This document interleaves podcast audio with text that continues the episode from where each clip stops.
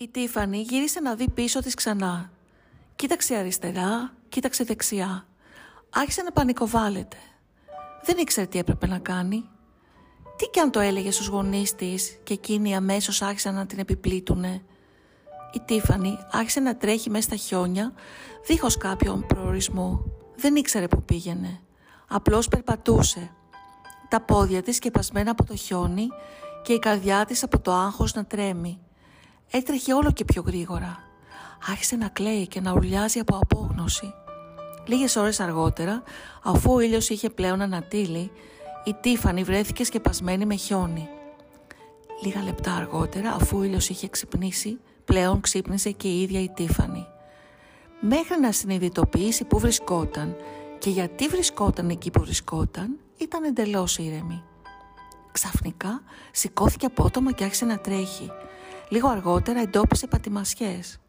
Όχι όμως κοινές συνηθισμένες πατημασιές, πατημασιές του Τζόνσον. Μήπως είναι ιδέα μου, αναρωτήθηκε. Μήπως είναι κάποιο ζώο πατημασιές.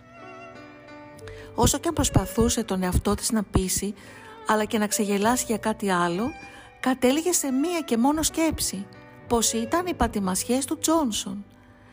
Ένιωθε πως έπρεπε να τα ακολουθήσει. Η φωνή μέσα της της ψιθύριζε πως αυτό ήταν το σωστό. Ακόμα αισθανόταν πως το ένστικτό της δεν θα την πρόδιδε έτσι εύκολα, ούτε θα την παρέσυρε με τέτοια ευκολία. Έτσι, ακολούθησε τις πατημασιές, οι οποίες θα την οδηγούσαν σε κάποιο συμπέρασμα σχετικά με την εξαφάνιση του μικρού της αδερφού. Δεν είχε ακριβώς συνειδητοποιήσει τι είχε συμβεί το προηγούμενο βράδυ. Ο 11χρονος νους της δεν μπορούσε να αντιληφθεί τη σοβαρότητα της κατάστασης. Βρισκόταν στο δικό της αδιέξοδο, στη δική της καλά κλειδωμένη πόρτα. Κουράστηκε να περπατάει. Το χιόνι είχε αρχίσει να λιώνει, όπως και οι αντοχές της 11χρονης Τίφανη. Είχε απελπιστεί, είχε χάσει τις δυνάμεις της και την υπομονή της. Ήθελε τόσο να τα παρατήσει και να γυρίσει σπίτι.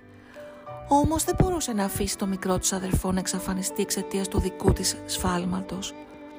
Ο δρόμος ήταν άδειος και ήταν παρέα με τη σιωπή το μικρό κορίτσι. Ο ουρανός ήταν λιγάκι μπουκωμένος από σύννεφα, ίσα ίσα που φαινόταν ο ήλιος.